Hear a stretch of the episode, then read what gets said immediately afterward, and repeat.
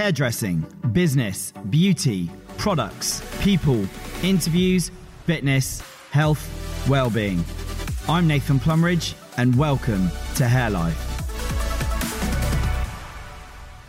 Hi, and welcome to the Hair Life podcast with me, Nathan Plumridge. Episode 6 is pretty simple. It's about getting us up to the present day, the expansion that we've done over the last couple of years, but also surviving the pandemic and the learnings that came out of it. I hope you enjoy.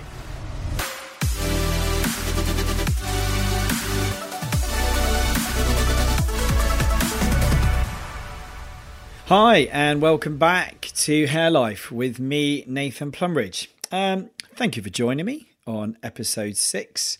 In this episode, I just wanted to just kind of take us back from obviously where my dad unfortunately left us and taking us up to the present day so we could then get cracking with lots of other things that are going to be happening here on Hair Life. But first and foremost, what is up with this weather? I have literally just driven through what I can only class as apocalyptic rain. Genuinely scared for my life whilst driving down the motorway. I literally was like, oh my God, I'm going to die. But anyway, I'm here. I'm with you. It's still raining. So if you hear anything, it's because it's smashing against the window here up in the attic. But let's go.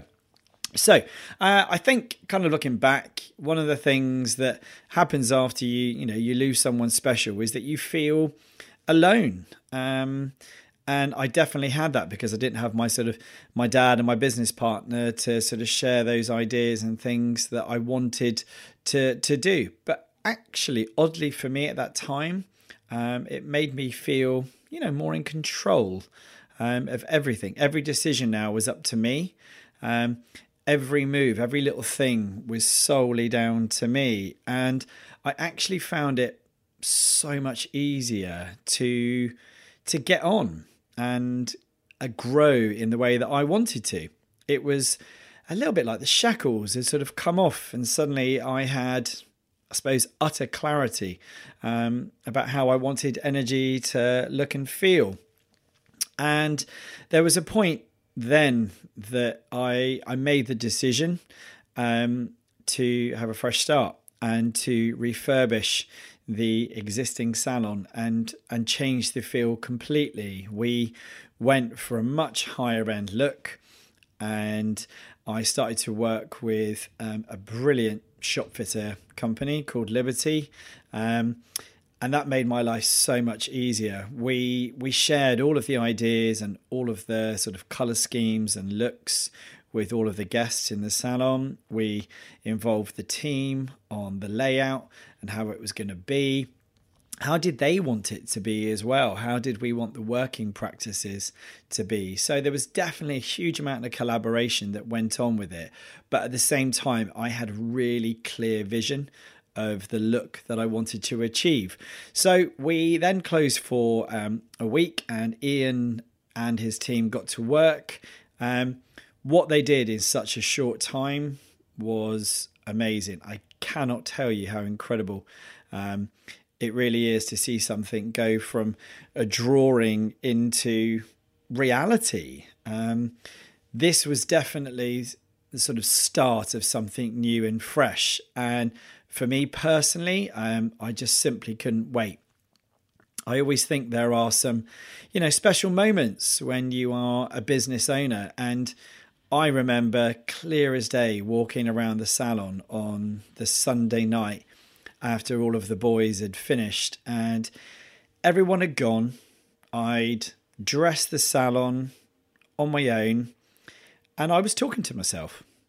I really was. I must have looked like a crazy man, but I was talking to myself and I was talking to my dad really out loud. And I was saying, this is it. We've really done it. I was saying we've really done it. It looked absolutely stunning. I'm going to post the pictures of that very evening, actually, on my socials later. So you can see, but the excitement of opening the next day and seeing the team's faces, because none of them had seen it as well. So seeing their faces along with the clients was just an incredible moment, truly incredible. And we went you know, we went on for the next 3 years. I suppose I can only sort of say, like, killing it. We were absolutely killing it. We won a few national awards for Best Business and Most Progressive Salon and Best Design. And that all helped with, I suppose, just keeping us on track. Oddly, until we did it again. And do you know, I look back now and I think, oh my God, really? I did a lot of expansions. But we expanded again and we had the opportunity to take over a really big space, and I mean a really big space, next door to where we were.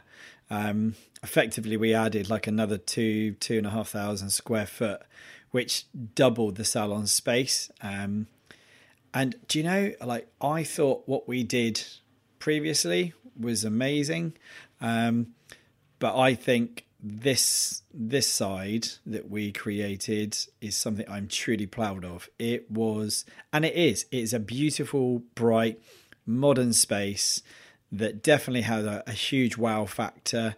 In fact, it won Best Design Salon in the UK, which was a great achievement for all of those involved. And I'm very, very proud of that. But I had this crazy moment where we had 5 months, which were absolutely insane. We were crushing the numbers. The business was absolutely flying.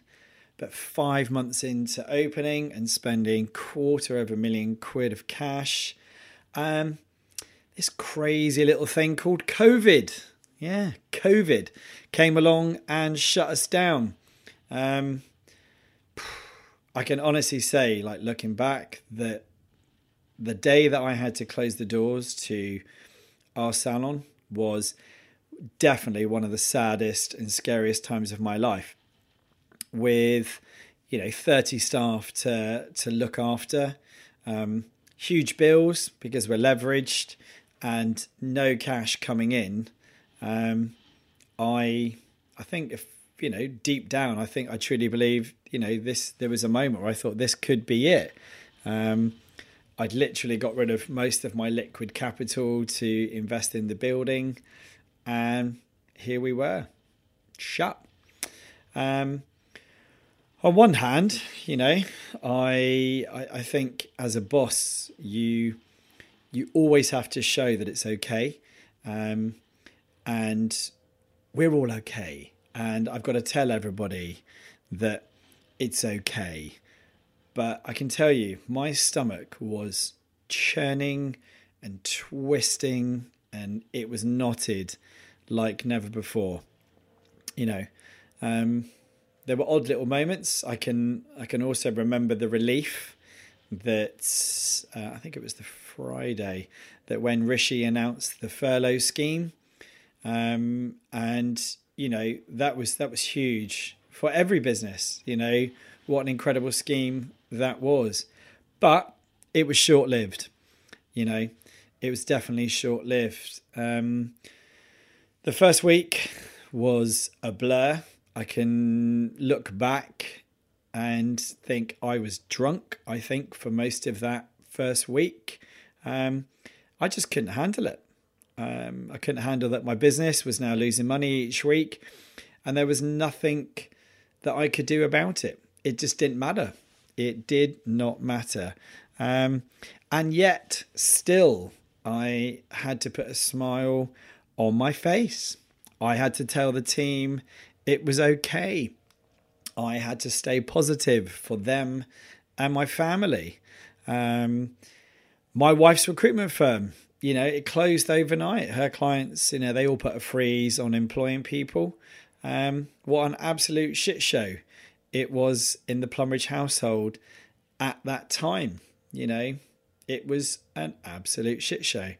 And it's weird because, again, you know, you look back, and I journal. And for those of you that don't journal, write down things, write down moments, because they are so powerful and they are so helpful with so many things. They're also very helpful for this, because I remember the Sunday evening after the first week going through my drinking blur, and I went out for a run.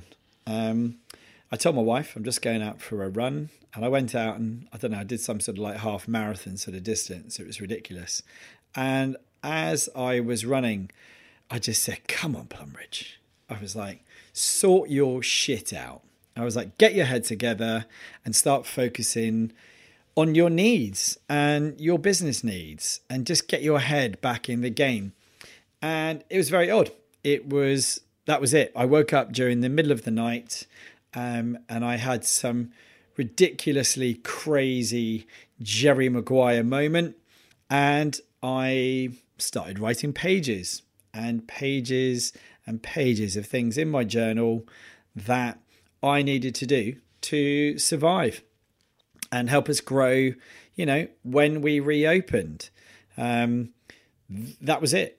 And I'm hoping there's probably, you know, those of you that are listening to this, I'm hoping you've had those moments that you suddenly grab hold of yourself, you give yourself a good shake, and you do what you have to do. You dig deep to get yourself out of situations. So the first part was ultimately, I suppose, to start reassuring our clients, our guests, and let them know that we were thinking about them and their families and what they were going through. And we also wanted to make sure that we let them knew that when we reopened, that we will be there for them to look after them and make them feel great again. And the second part was all about, you know, also then keeping us in the faces of people. So, you know, videos on social media became the thing, didn't they? You know, we all got on videos and we all started to share things, talking to them during like live feeds on Facebook and Instagram, and, you know, getting people to ask you questions, you know, sharing tips and hair hacks at home.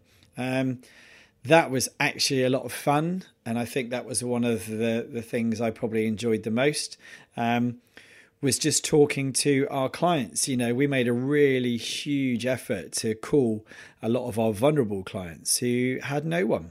You know, they were on their own, and ask them if they needed help in any way. And if we could, we would do the best that we can. I think, you know, we became a hair community.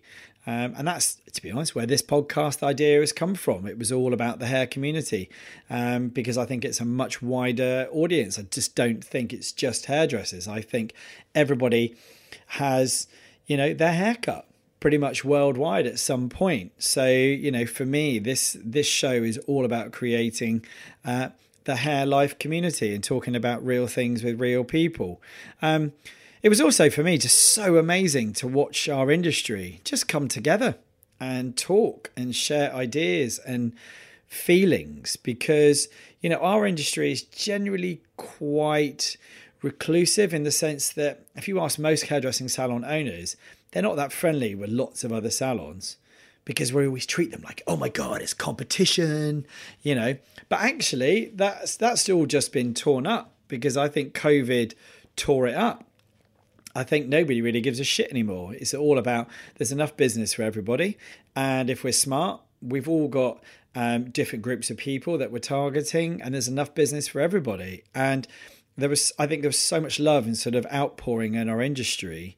I thought it was an incredible thing. And I've certainly grown some great relationships as a result of that time. And I can't wait to be interviewing, you know, salon owners and hairdressers on this show, and learning from them and their experiences. So I honestly believe that something great has actually come, I suppose, out of COVID, because we've also had to adapt and pivot and really look at all our devices and all the things that we've become, you know, I suppose, more efficient. We've all become more streamlined. We've all had to think differently and think about, you know, how our teams work.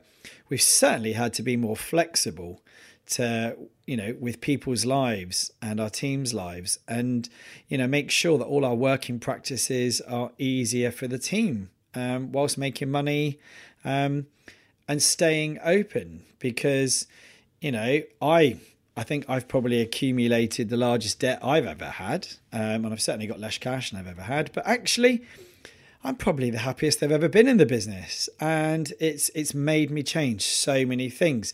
You know, for me right now, it feels like a new start. It's a clean slate. It's never too late to start again. And I think that is also very reflective in all parts of our lives. You know, sometimes you have to, you know, take some big hits, but actually you can stand up and you can be much stronger as a result of it. So up to the present day, we are here, we are open. The next episodes I'm really looking forward to. So hopefully you're going to come with me on this journey. Thanks for listening, Hair Lifers. I cannot wait to talk to you over the coming weeks and months. Have a great day and big love to you all. Take care.